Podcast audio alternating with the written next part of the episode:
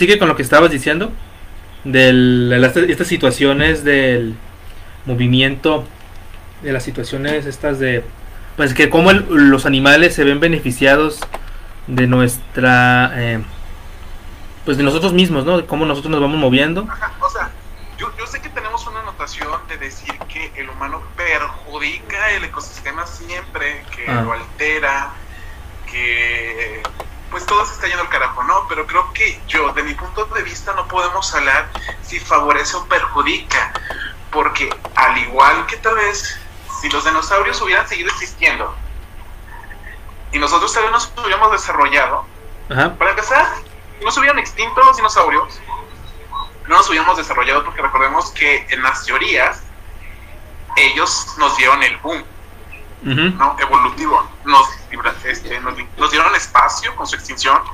Tuvimos espacio, divergimos mucho, demasiado. Pero digamos en una idea de que los dinosaurios siguen existiendo y que nosotros nos hubiéramos desarrollado como humanos, como la especie que somos. Pero ¿qué pasa? ¿Y quién dice que no estuviéramos eh, en una explotación ganadera? No veo a, a la señora Terápoda diciendo, oh mira, me compré unas botas de piel de humano, güey, están súper geniales, sí, güey, todo Gucci, todo genial, ¿no? O sea, no, no lo sabemos. Vamos a hablar de los cambios que ocurren, uh-huh, y del mundo que desaparecen, pero no creo que sea necesariamente que que el universo este diga que sea bueno o malo tal cual la... Esos cambios, ¿no? Esas adaptaciones son malos desde ciertos puntos de vista, eh, a lo mejor de comodidad y eficiencia en el, en el medio, ¿no? Porque muchos de esos animales que se han movido uh, gracias a nosotros al, eh, han provocado pues este desequilibrios ecológicos y son considerados algunos como plaga. Ajá. Entonces eso afecta a final de cuentas el medio, el medio en el que se encuentran o nos encontramos, y a la larga pues puede provocar eh, que esa comodidad en la que tengamos pues sea menos cómoda, no solamente para nosotros, sino también para los animales que ya estaban ahí y que nada tienen que ver con nuestras decisiones y acciones. Eso sí, eso, eso sí ya se considera. Ajá. Puede o no ser perjudicial, pero de que afecta al medio, sí afecta al medio, ¿no? Sí, y bueno, este, cuando uno se pone a investigar acerca de qué especies, ¿no?, son, son beneficiadas por nuestra interacción, pues aparecen las especies domésticas. Ah, ¿no? Sí. Sí. Primero, eh, depende pues la, la, la, la, quién lo mencione, pero algunos ponen primero a las mascotas, otros ponen primero a los que tienen cierta eh, ventaja económica. Ajá. Sí, y bueno, este pues eso pues está complicado, porque si bien las mascotas pues se han movido gracias a nosotros prácticamente, y se cuentan en la ciudad, ¿no? Por todos lados encuentras perros y gatos, y los ves por lo general gorditos y bonitos, pero también hay excepciones en los que ves a los pobres animales todos flacos que no saben ni siquiera con dónde comer. Y se vuelven pues un problema este, este, de salud pública para todos, ¿no?, para personas y para otros mismos animales. Pero incluso a estas estos, este, situaciones mueven como esa ecología de que si un animal o una, una mascota fallece en la calle, en cuestión de, de días desaparece. O sea, la misma, los mismos animales entre ellos buscan la manera de, de equilibrar un, un lugar no equilibrado. Sí, no, llegamos, sabemos esto, ¿qué va a pasar? Si un lugar es interrumpido, va a buscar la forma de volver a tomar una regularidad, ¿sí? Es lo que estaba comentando la otra vez con, con una persona, de este punto de que si el universo está en equilibrio, y siempre va a buscar estar en equilibrio todo el universo, todas las fuerzas, toda la materia y toda la energía, pero si llega el desequilibrio, con el cambio... Mm. Y el desequilibrio que provoca el cambio, y, y ese cambio busca otra vez entrar en equilibrio con sus nuevas características.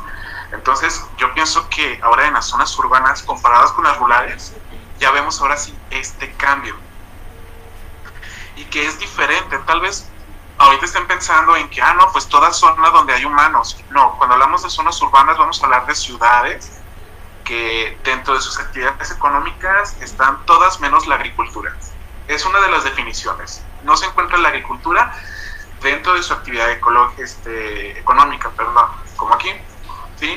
Zapopan, aquí en Jalisco, Zapopan dejó de producir maíz a como lo producía antes. Lo vimos aquí en Tonalá, que la zona de, de Loma Dorada, que antes era de cultivos, ya no es más de cultivos, ¿sí? Entonces, obviamente había animales aquí viviendo, que tal vez por los cultivos, los sembradíos todavía podían conservar como que un poquito más de su, de su entorno, ¿no? De la naturalidad, pero eso pues, se acabó completamente. Entonces vamos a hablar ahorita de ciudades como tal, ciudades, ciudades, zonas urbanas, con camiones a veinte pesos. Sí, este, bueno, pues podríamos hablar de una especie, bueno, no, me gusta decir especies, pero siento yo que es mejor englobar como un grupo, porque, pues, a final de cuentas trabajan de manera similar, ¿no?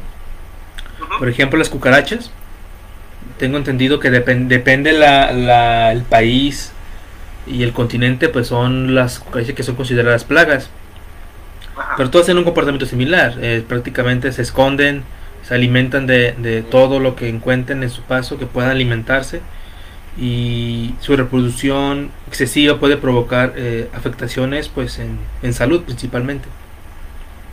Y bueno, prácticamente su distribución eh, en ciudades es, se debe prácticamente al hombre. Al hombre le proporciona el medio para que se puedan reproducir y se puedan esconder.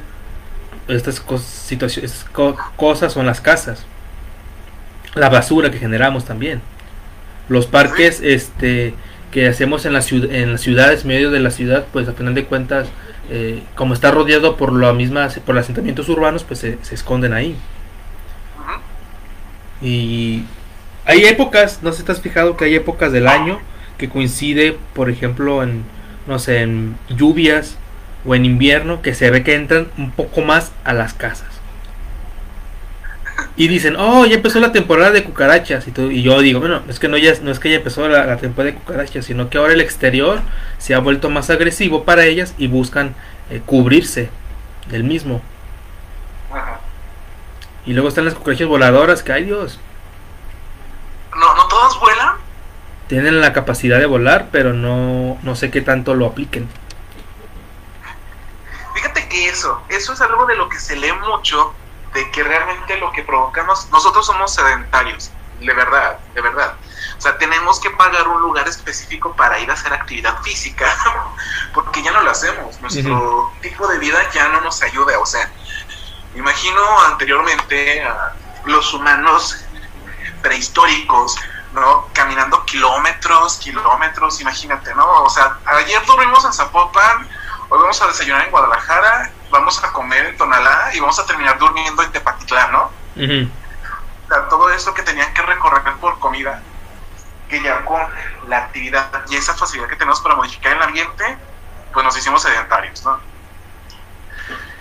Y eso ocurre con los animales. Realmente los animales ya empiezan, cuando llegan a esta zona, a empezar a vivir de nosotros, ¿no? Ya quieren subsistir de lo que nosotros podemos desechar, que ellos pueden aprovechar.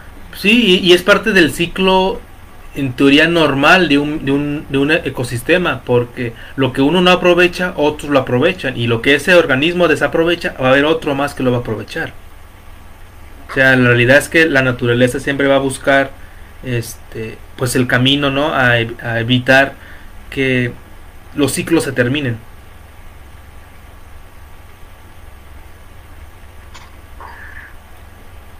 Y bueno, ¿no? Este de las cucarachas pues es un, es un ejemplo, prácticamente lo menciono porque en lo, las cucarachas, por ejemplo, la, la más común, ¿no? La periplante americana, que es africana, que se encuentra incluso ya en regiones donde neva, se encuentra la, la cucaracha, y es gracias a que el hombre la ha podido llevar a estos lugares. Y no dudes que existan eh, estas cucarachas, pi, eh, iba a decir piratas, ¿no? Pero en barcos o embarcaciones, conociendo el mar, conociendo los continentes, y uno aquí encerrado en sus casas sin poder salir. Ajá. Me, me hiciste acordarme de la película de Fievel, o un un sueño mexicano, no sé, este, del ratoncito que se sube en un barco porque quiere una mejor vida en Norteamérica. Uh-huh. Así me imaginé las cucarachitas, ¿no? Una cucarachita afro o la alemana, que también las que tenemos aquí en México mucho, uh-huh, ¿no? En, en el barco buscando una mejor vida en América porque ya en sus países no, no pueden. Uh-huh. No, pues, pues sí está... También, bueno, un, un, otro insecto, pues son los mosquitos. Eh, estos seres, estas alimañas que consideramos molestias y, y, y no pasarían de ahí, de siempre una molestia con unas cuantas hinchazones donde pican, si no fuera porque oh, transmite un género particular que llegó del viejo mundo, que da pues dengue, chikungunya y zika, y está causando serios problemas de salud, ¿no? En pues en nuestro estado, prácticamente aquí cuando, cuando el año, el, si no fuera por el coronavirus, probablemente la, la, la enfermedad de, de popular ahorita sería el dengue. Y el mosquito, ese mosquito mm, se movió gracias a nosotros y está sobreviviendo, fíjate, gracias a, a, a nosotros, porque no somos países donde tenemos una selva eh, que, como el Amazonas, que los mosquitos pueden sobrevivir en el medio ambiente, ¿no? Aquí ten- les creamos el nicho perfecto de olvidar cierto objeto boca arriba, llueve, se llena de agua y boom, ¿no? Ya tenemos ahí una reproducción de un mosquito, ajá, potencialmente peligroso para la salud. Sí, no, o sea, y, y no solo eso, no sé si has notado, y los que nos escuchan han notado esta parte donde es invierno. Estamos en invierno y aún así hay mosquitos. Y sí, menciona, hay, hay publicaciones que, que mencionan que se están adaptando al frío. Sí. Sí, o sea, más sí, bien o sea, disminuyen su, su rango de actividad, pero cuando hace un poquito más de calor, se activan y aprovechan esa activación. Sí, la otra vez yo, yo la verdad, hace como dos semanas me estaba muriendo de frío, pero había mosquitos en mi casa y yo me quedé así de...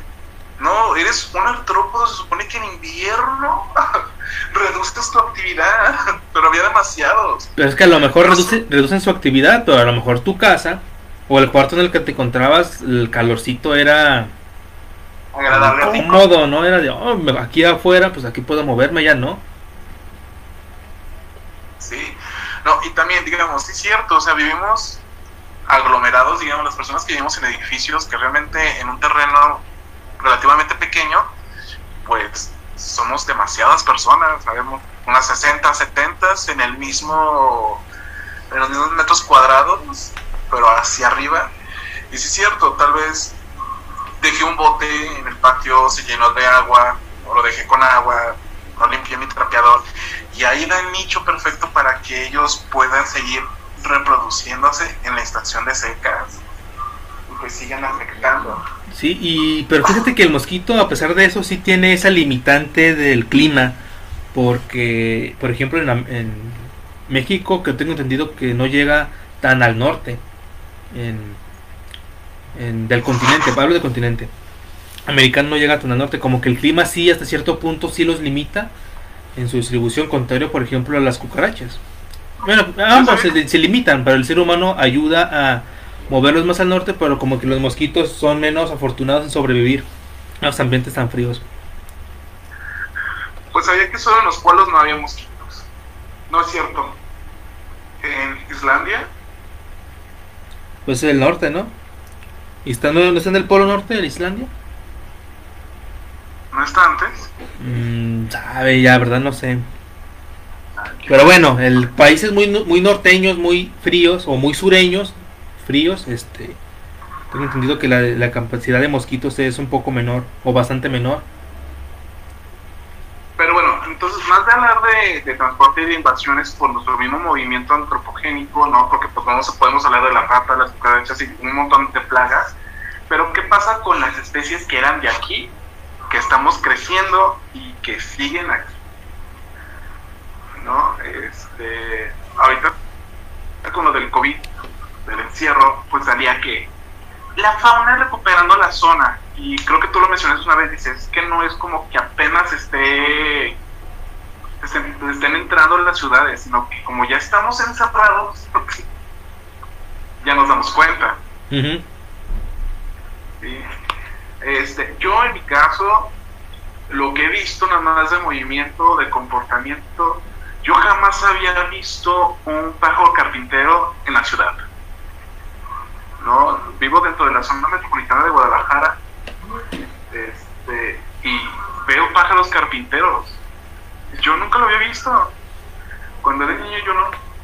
Y cuando lo vi, de hecho pensé, ¿qué estará pasando en el Bosque de la Primavera o en los bosques cercanos que están siendo forzadas a salir y tener que sobrevivir en, en la ciudad? Ya después me di cuenta que de hecho una vecina es la que le da de comer a ellos. Ah, con razón. Y de Estamos... hecho yo Está... le pregunté porque salí y los vi en la ventana de la vecina. Y ya cuando ella salió le pregunté qué, qué onda, qué, qué hacía. Ya me decía, nada más que dejo pan en la ventana. Y yo me quedé, ah, o sea que los pájaros carpinteros comenzaron a comer pan. Pues que veas. O sea, ya tuvieron, o esperaban a que se engusanaran y iban por ellos, ¿no? Pero ya ves que dice el dicho, con... las penas con pan son buenos. Oh, son buenas, ¿eh? Son buenas. Sí, entonces ya, ya, yo vi, yo me percaté de ese cambio, no sé si tú has visto un cambio o te has enterado de algún cambio así en nuestra ciudad. Fíjate que sí y no. Mm, debido a lo del coronavirus, pues uno ya no tiene ese ritmo de salir casi siempre a la misma hora, ¿no? Ya tiene como una organización de horas diferente antes. Pero lo que sí he visto es, antes había un cuervo que llegaba en las mañanas, aquí por, por donde yo vivo, pasaba, estaba aquí como, no sé, como unas dos, tres horas, y ya, en la tarde pues ya desaparecía. Y fíjate que ahora lo he visto, no, no lo he escuchado, ya no lo he visto, lo he escuchado este, como ya en, en diferente, un horario diferente, pero coincide con los días en los que la basura, el recolector de la basura no pasa. Entonces no sé si el... ¿Un cuervo, cuervo? Sí, es un cuervo. La verdad no sé qué especie es, un cuervo, es un cuervo solitario. Creo que la otra especie es, es hace grupos. Sí. Okay, okay, y entonces, es, ajá, perdón, perdón y que no iba la basura. Ah, yo considero que está como que la basura o el olor de la basura, como dura días que no pasa, bueno. Pasa, aquí pasa casi un día sí, un día no. Si pasa un, un día que no pasa, pues ya la, la basura se acumula y ya empezó a oler medio fellito. Y considero yo como que el olor, si es que hay carne en la basura, como que el olor atrae a los, al cuervo. Okay. Luego también, este, como hay, la gente sale menos, pues he visto más culibrís, porque acá es, a espaldas también de, de la casa pone una señora, eh, ¿cómo se llama? ¿Néctar? Ajá, un bebedero. Sí, un bebedero, y se han visto muy, más, este, eh, colibrís. Y por ejemplo yo recuerdo que antes los colibrís se veían un poquito así, pues en este numerosos como en primavera se empezaban a ver más. Sí, la verdad que sí. No sé por qué empezó esta cultura de ponerles bebederos. Pues por bonitos, para tenerlos ahí en tu jardín y que se vieran bonitos. No, no, pero antes tú veías uno que otro bebedero, ¿no? Pero ahorita como que todo el mundo, al menos dentro de mis círculos sociales, fueron como que varias personas poniendo bebederos para colibrí. Yo me quedé así de... Okay, ¿pero en, está, está en la pandemia o desde antes? Desde antes, pues dos mil diecinueve, antes. Yo creo... un año prepandemia. Yo creo que debe haber sido alguna fama que se debe haber hecho por ahí, alguna, ¿cómo se llama? Una, como un movimiento, un youtuber, para hacerse notar. No, pues sí. No, y pues realmente sabemos que eso también afecta, y afecta a otros ciclos. Sí, afecta a bastante ciclos. Por ejemplo, nosotros tenemos la, no, tenemos la particularidad de que no estamos cerca de cuerpos de agua. Ajá. Pero por ejemplo en ciudades costeras o ajá, incluso las capitales que son costeras, se han visto cambios en, pues en su, ¿cómo se llama? En su fauna acuática. Peces que a lo mejor eh, aprovechaban del turismo, de que la gente llegaba y tiraba la basura o la comida al, al mar, y los peces aprovechaban esa situación, bueno, peces eh, y otros invertebrados. y ahorita en la pandemia no sé cómo les está yendo porque el turismo pues es disminuido bastante. ¿Y sí? Sí, y... sí, estos animales, fíjate, es cierto, todo, todos los animales que sobreviven de gracia, ¿no? Que pues que sí, así, hay que hablarlo, tal vez se oye feo, pero pues, sobreviven de gracia. Ya no buscan, ya saben dónde hay, ya saben quién se los da y cómo se los da. Sí, porque fíjate que ahorita me acabo de acordar, no sé si te acuerdas de esa noticia del elefante marino que llegó, creo que a costas de, de Nayarit. Ah, sí, pero una especie argentina, ¿no? Sí, una especie del sur y que estaba sí. muy al norte y que, bueno, aquí en, en lo que hizo Jal- México y Nayarit, que fue aplaudido por, pues, a nivel internacional, fue que la sociedad entendió y no se acercó al animal. Tomaban fotitos de lejitos. Ajá. Sí, y tengo entendido que creo que siguió moviéndose al norte. Aquí en no, América hay dos especies, tengo entendido, de, de leones marinos y perdón, de elefantes marinos, y unos son al, unos son del norte y otros son del sur. Sí. Entonces estaba esa esa pregunta de qué onda con, o sea, hasta hasta qué tan norteño va a ser, y si llega muy al norte, qué va a hacer con con los del norte, pues, porque al final de cuentas es un organismo, es un individuo diferente. Y eso re, sospechan que fue gracias a la pandemia.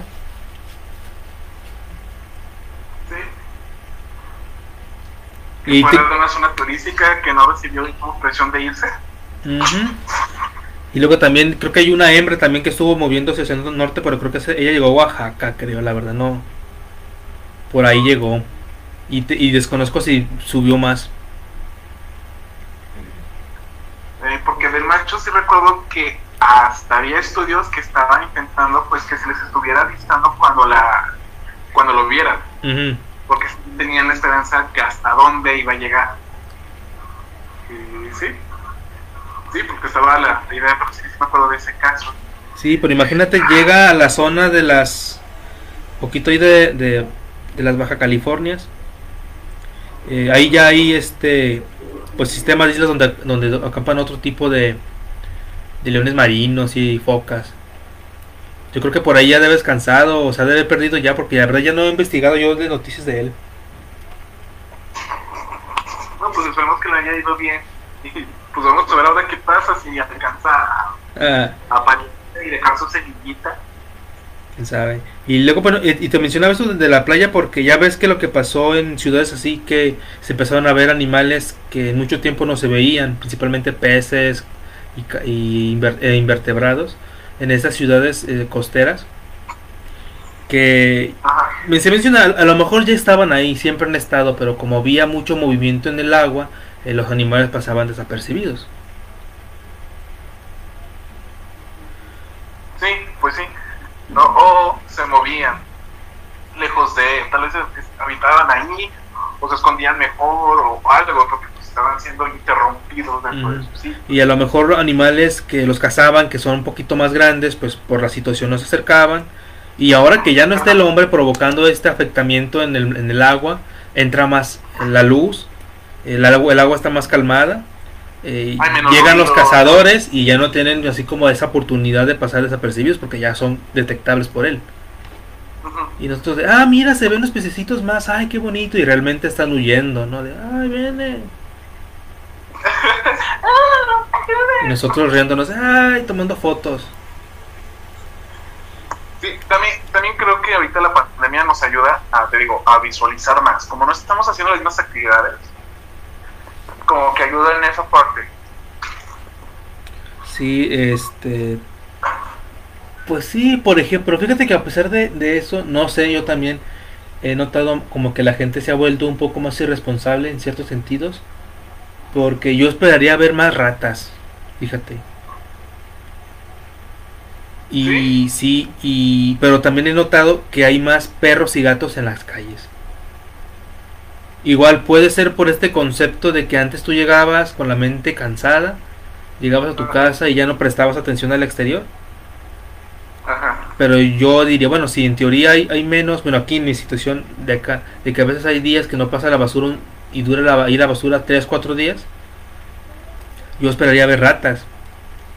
Hey. Y no se han visto, se ven perros y gatos ahí en, la, en las bolsas, pero no se ven ratas. Y, y yo siento que debería de ser, me imagino que en ciertos lados ha de ser al revés, ha de haber más ratas que, que perros y gatos.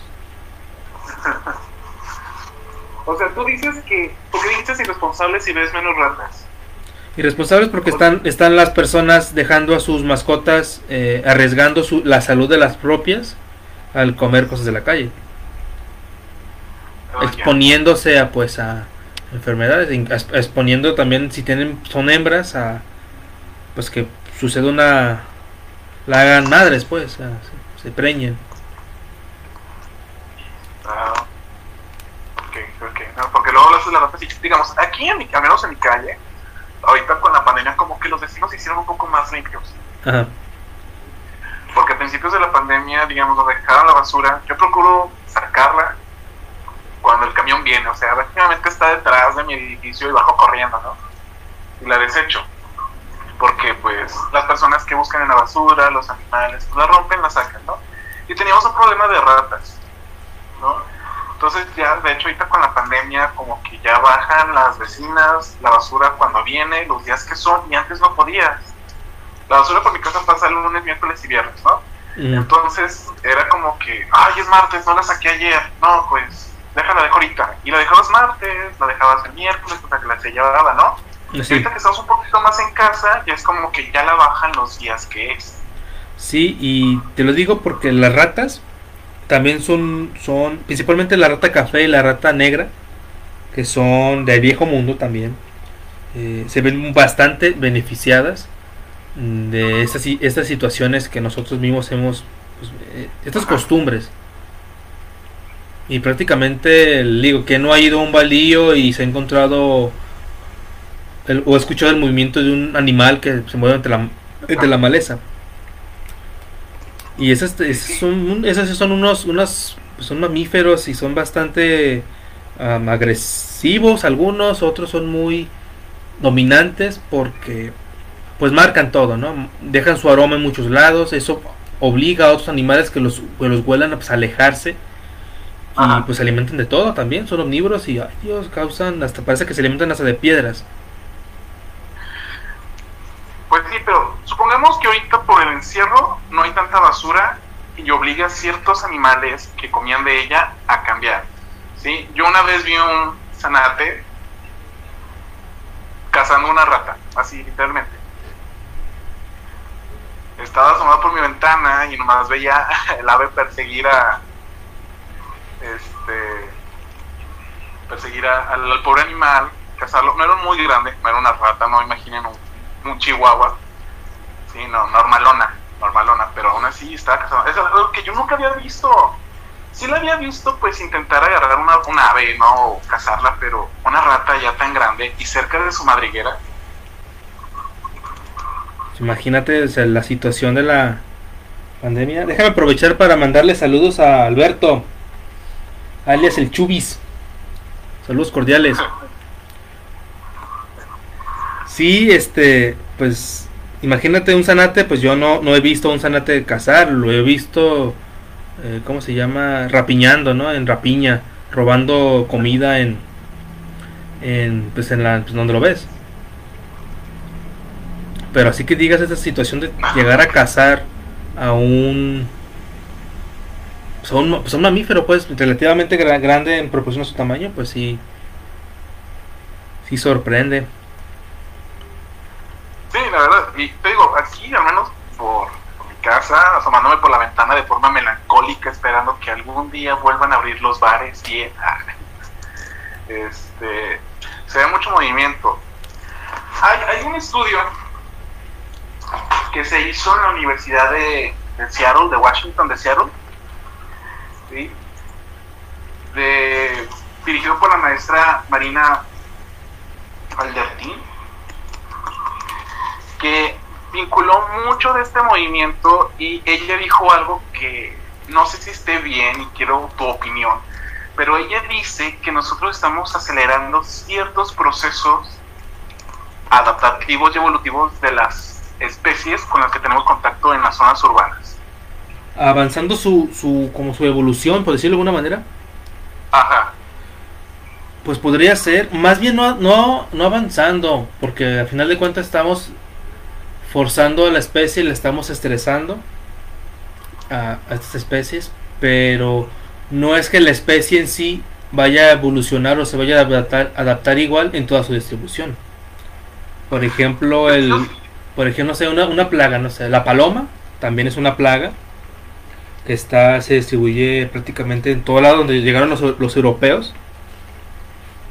Y yo dudo mucho que, por ejemplo, una paloma del Canadá se adapte igual a una paloma de aquí. Y estamos, y en ambos lados considero que se está forzando una adaptación.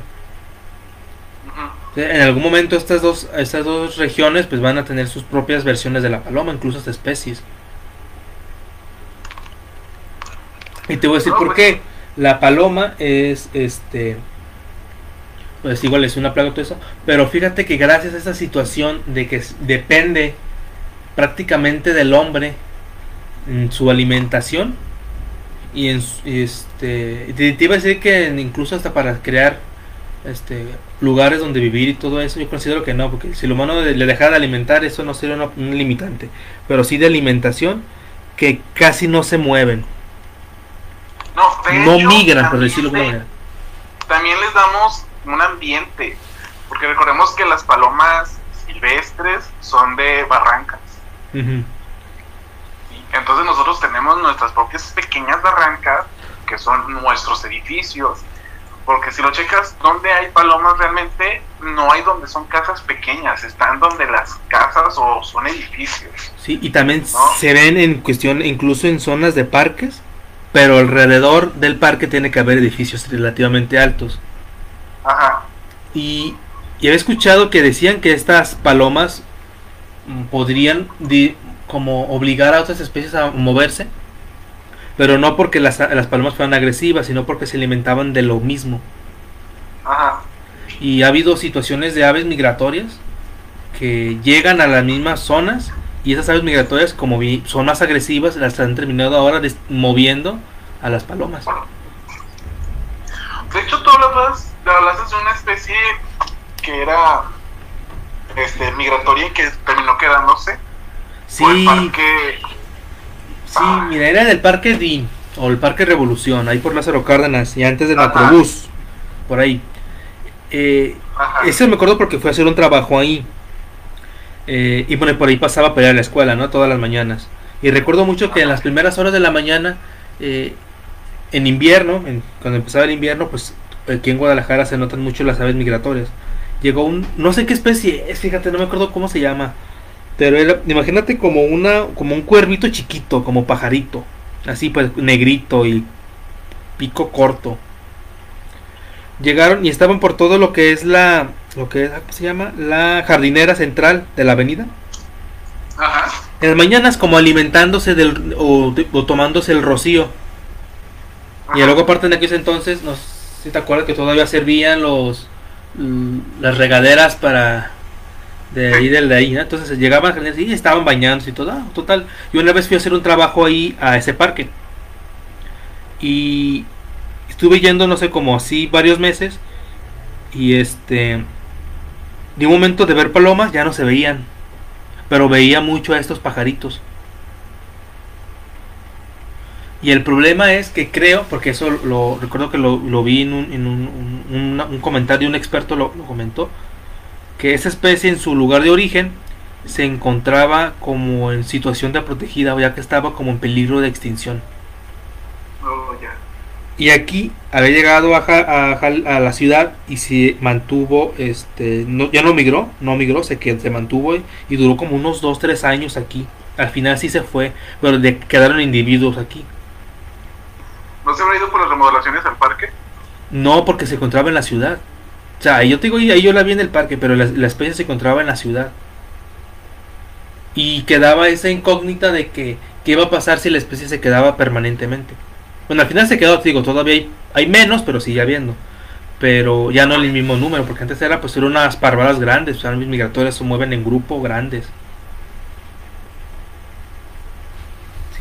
Pero sí, imagínate, imagínate si hubiera quedado, bueno, en este caso, ¿no?, de una especie salvaje, silvestre, que llegó a un lugar donde hay una ciudad y encontró la, los beneficios de la misma y se pudo adaptar gracias a nosotros. Sí, y que no fue introducida, porque ahorita podemos hablar ahora de todas las especies que son introducidas. Este, digamos, ahorita ya me di cuenta que aquí en Tonalá hay una parvada de pericos. Este, he intentado contarlos y a lo mucho que llego a contar son unas siete aves. Muy ruidosos, ¿no? Por cierto. Sí, sí, y de hecho se mueven en esta zona, este, porque hay mucho terreno baldío, entonces, y árboles de plantas, entonces se mueven en toda esta zona y se escuchan y van viajando. O sea, se nota que tienen un movimiento muy amplio. Y pues hablando de pericos, recordemos a todos los que habitan en el, en el Parque Reilete. Bueno, no sé si era el Parque Alcalde. Antes era el Parque Reyes. Cuando era niño, joven, bello y hermoso. Hace tres erones, eones. Este, pero ahorita hay mucho, mucho, mucho, mucho. Es demasiado. La última vez que fui, hace cuatro años. No es cierto, fui hace dos años. Este, había demasiado. Era muy, muy, mucho el escándalo que estaban haciendo. Este... Y ahora, esas especies que están aquí, que ya se están adaptando hasta cierto punto a esta vida, ¿no? Sí. Encuentran un hábito, encuentran un tipo de alimento y se están quedando, ¿sí? Y sí, pues también este... Ahora sí, lo que yo ya no veo, y no sé si ya todas valieron cacahuate, pero digamos, este, luciérnagas ya no. No, es muy difícil.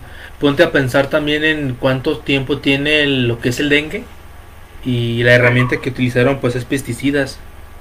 Eso le ha de verdad matarile a todo. Todo lo que respiraba. Y digamos, este, ardillas. Aquí por mi casa era muy habitual ver ardillas. No, yo creo que ya también se han desplazado. Venenos principalmente. Eh, ya... Ya no, y vos tiven, ¿no? Venenos para las ratas, porque también había muchas ratas, siempre ha habido ratas. Eh, sí, eso sí. Eh, pues, las más pues Tonalá, llena de ratas. Sigo teniendo ratas, pero ya no ardillas. Sí, y fíjate que también estuve viendo un poco acerca de, y un poco más general, saliendo como de las ciudades. Ajá. De hasta qué punto, por ejemplo, el cambio climático es bueno. Y bueno, mencionan ahí varias cuestiones, ¿no? Pero una cosa que, que, que llama la atención en lo personal fue que comentaban acerca de, de, un, de unos peces que es, estaban moviéndose más hacia el Ártico, debido a que como las los capas de hielo ya se derriten o son más delgadas, se Ajá. filtra la luz del sol, oh, yeah. lo cual ha permitido que este las algas se reproduzcan y otros invertebrados, pues lo que es zooplancton y el plancton, fitoplancton, se reproduzcan, y eso hay, contribuye a que se acerquen más los otros, son los demás peces a alimentarse del de, de este plancton, y las especies están empezando a mover.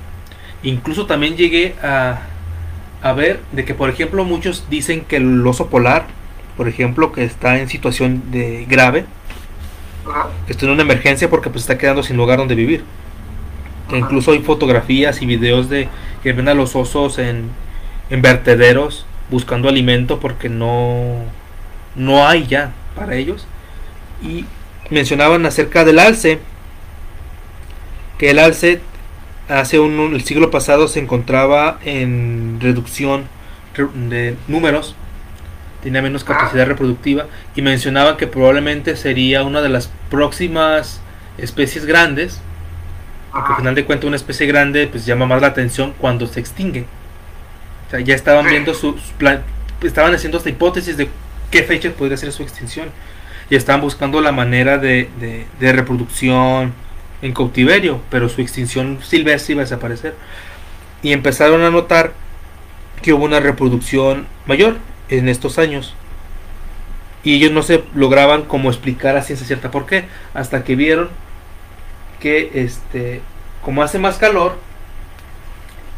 la primavera dura más y llega oh, más yeah. tarde, porque llega más tarde y se va después. El invierno llega más tarde y se va antes.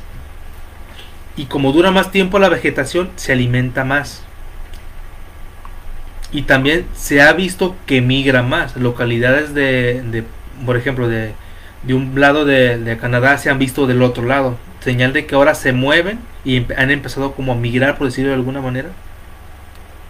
Entonces, claro, en todos estos... Ampliaron su... Sí, incluso creo que lo han visto más al norte de su distribución normal. O sea, está, está colonizando nuevos lugares, y todo esto gracias pues a este a este calentamiento global que le ha favorecido. ¿Perdón? Ahí, ahí podemos volver a hablar de, bueno, o retomar esa parte donde decimos que no porque exista un cambio sea malo. ¿Malo para quién?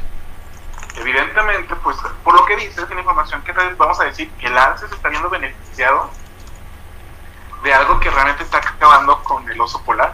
Sí, porque eh, pues prácticamente eh, y no solamente, y me imagino que es un ejemplo, me imagino que debe haber más ejemplos. Por ejemplo, este que te mencionaba de los peces, se están moviendo más al Ártico. Y también mencionaban mucho acerca de este detalle que decían, dicen que existe el, el, lo que es el, pues la placa de hielo aquí en el Polo Norte, que hasta cierto punto bloquea y separa los mares, el Atlántico del Pacífico. Dicen, ¿y qué va a pasar cuando este polo desaparezca, cuando la capa de hielo desaparezca? Va a haber un intercambio de aguas en ese lugar, y hasta qué punto va a cambiar el mundo, porque un, un cambio sí lo va a cambiar. Finalmente el, el océano Atlántico pues tendría contacto desde varios puntos con el Pacífico, uh-huh. prácticamente el de polo a polo. Sí, imagínate ahora la, los animales que ya tuvieran más facilidad de, mover, de moverse, hasta dónde podrían llegar. Y incluso separarse más, porque hay más animales que se movían por las placas de hielo y ahora ya no lo van a poder hacer. Ajá. Y además va, va a haber comunicaciones más, ¿cómo se llama? Van a haber cambios en las corrientes de, del mar, de los océanos. Y eso sí. También, ¿hasta qué punto nos puede beneficiar o perjudicar? Bueno, que nosotros somos la especie más adaptable, porque tenemos una capacidad de modificar nuestros medios, ¿verdad? Entonces a nosotros, pues, al principio, como ahorita con el COVID, realmente poco a poco nos adaptamos al hecho de no salir. Algunos, otros sí salen, ¿no? Pero nos adaptamos poco a poco al hecho de no salir, nuestra vida, la, nuestra economía. Entonces, pues ya nomás sería en el futuro.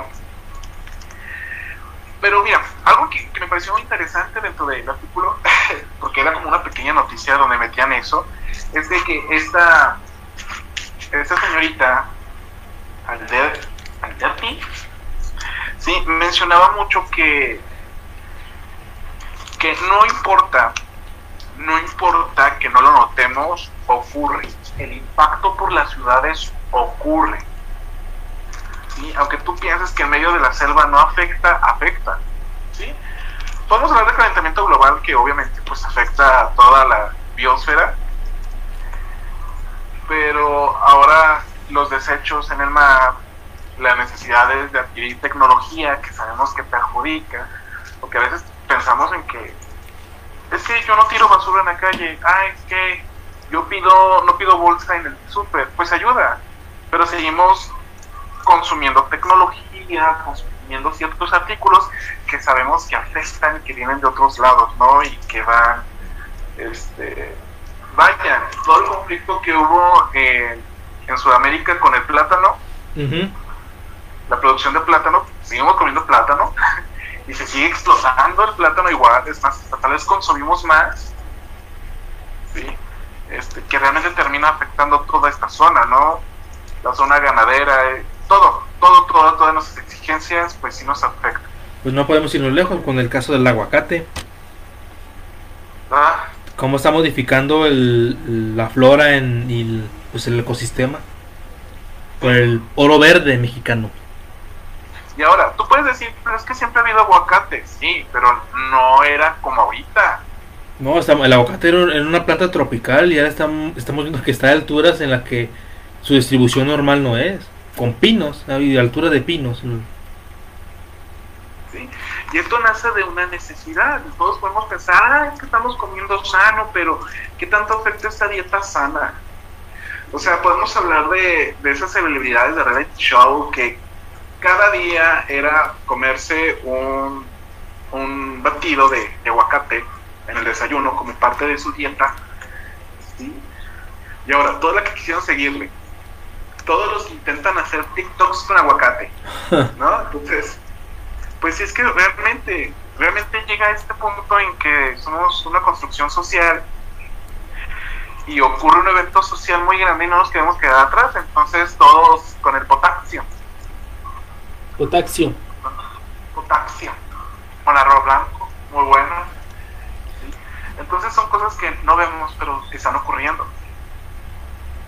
Así es, y va a seguir ocurriendo esto porque inclu en el momento en que nosotros digamos, bueno, dejamos de hacer esto, estamos volviendo a crear otro cambio. Vamos a tener una regresión que primero nos va a afectar a nosotros. Así hay que decirlo con santo y seña. Todos aquellos que nosotros no trabajamos en el campo, no producimos nuestro propio alimento, realmente somos los que más impacto causamos. Sí, porque puede estar la honorable familia Pérez Garza eh, en su cultivo, ¿sí? En su huerto, ellos pueden sobrevivir de eso, pero tal vez tienen que ampliar sus tierras. ¿Por qué? Porque hay que venderla. ¿Por qué? Porque Freddy y Jeppe, ¿sí? No trabajan en el campo, pero nos compran. Y quieren uvas. Quieren mm. uvas, quieren plátano. Quieren comer aguacate con arroz blanco porque lo vieron en la tele, súper bueno. Entonces estamos viendo forzados. Por eso creo que las zonas urbanas somos las que más afectamos todo el ecosistema.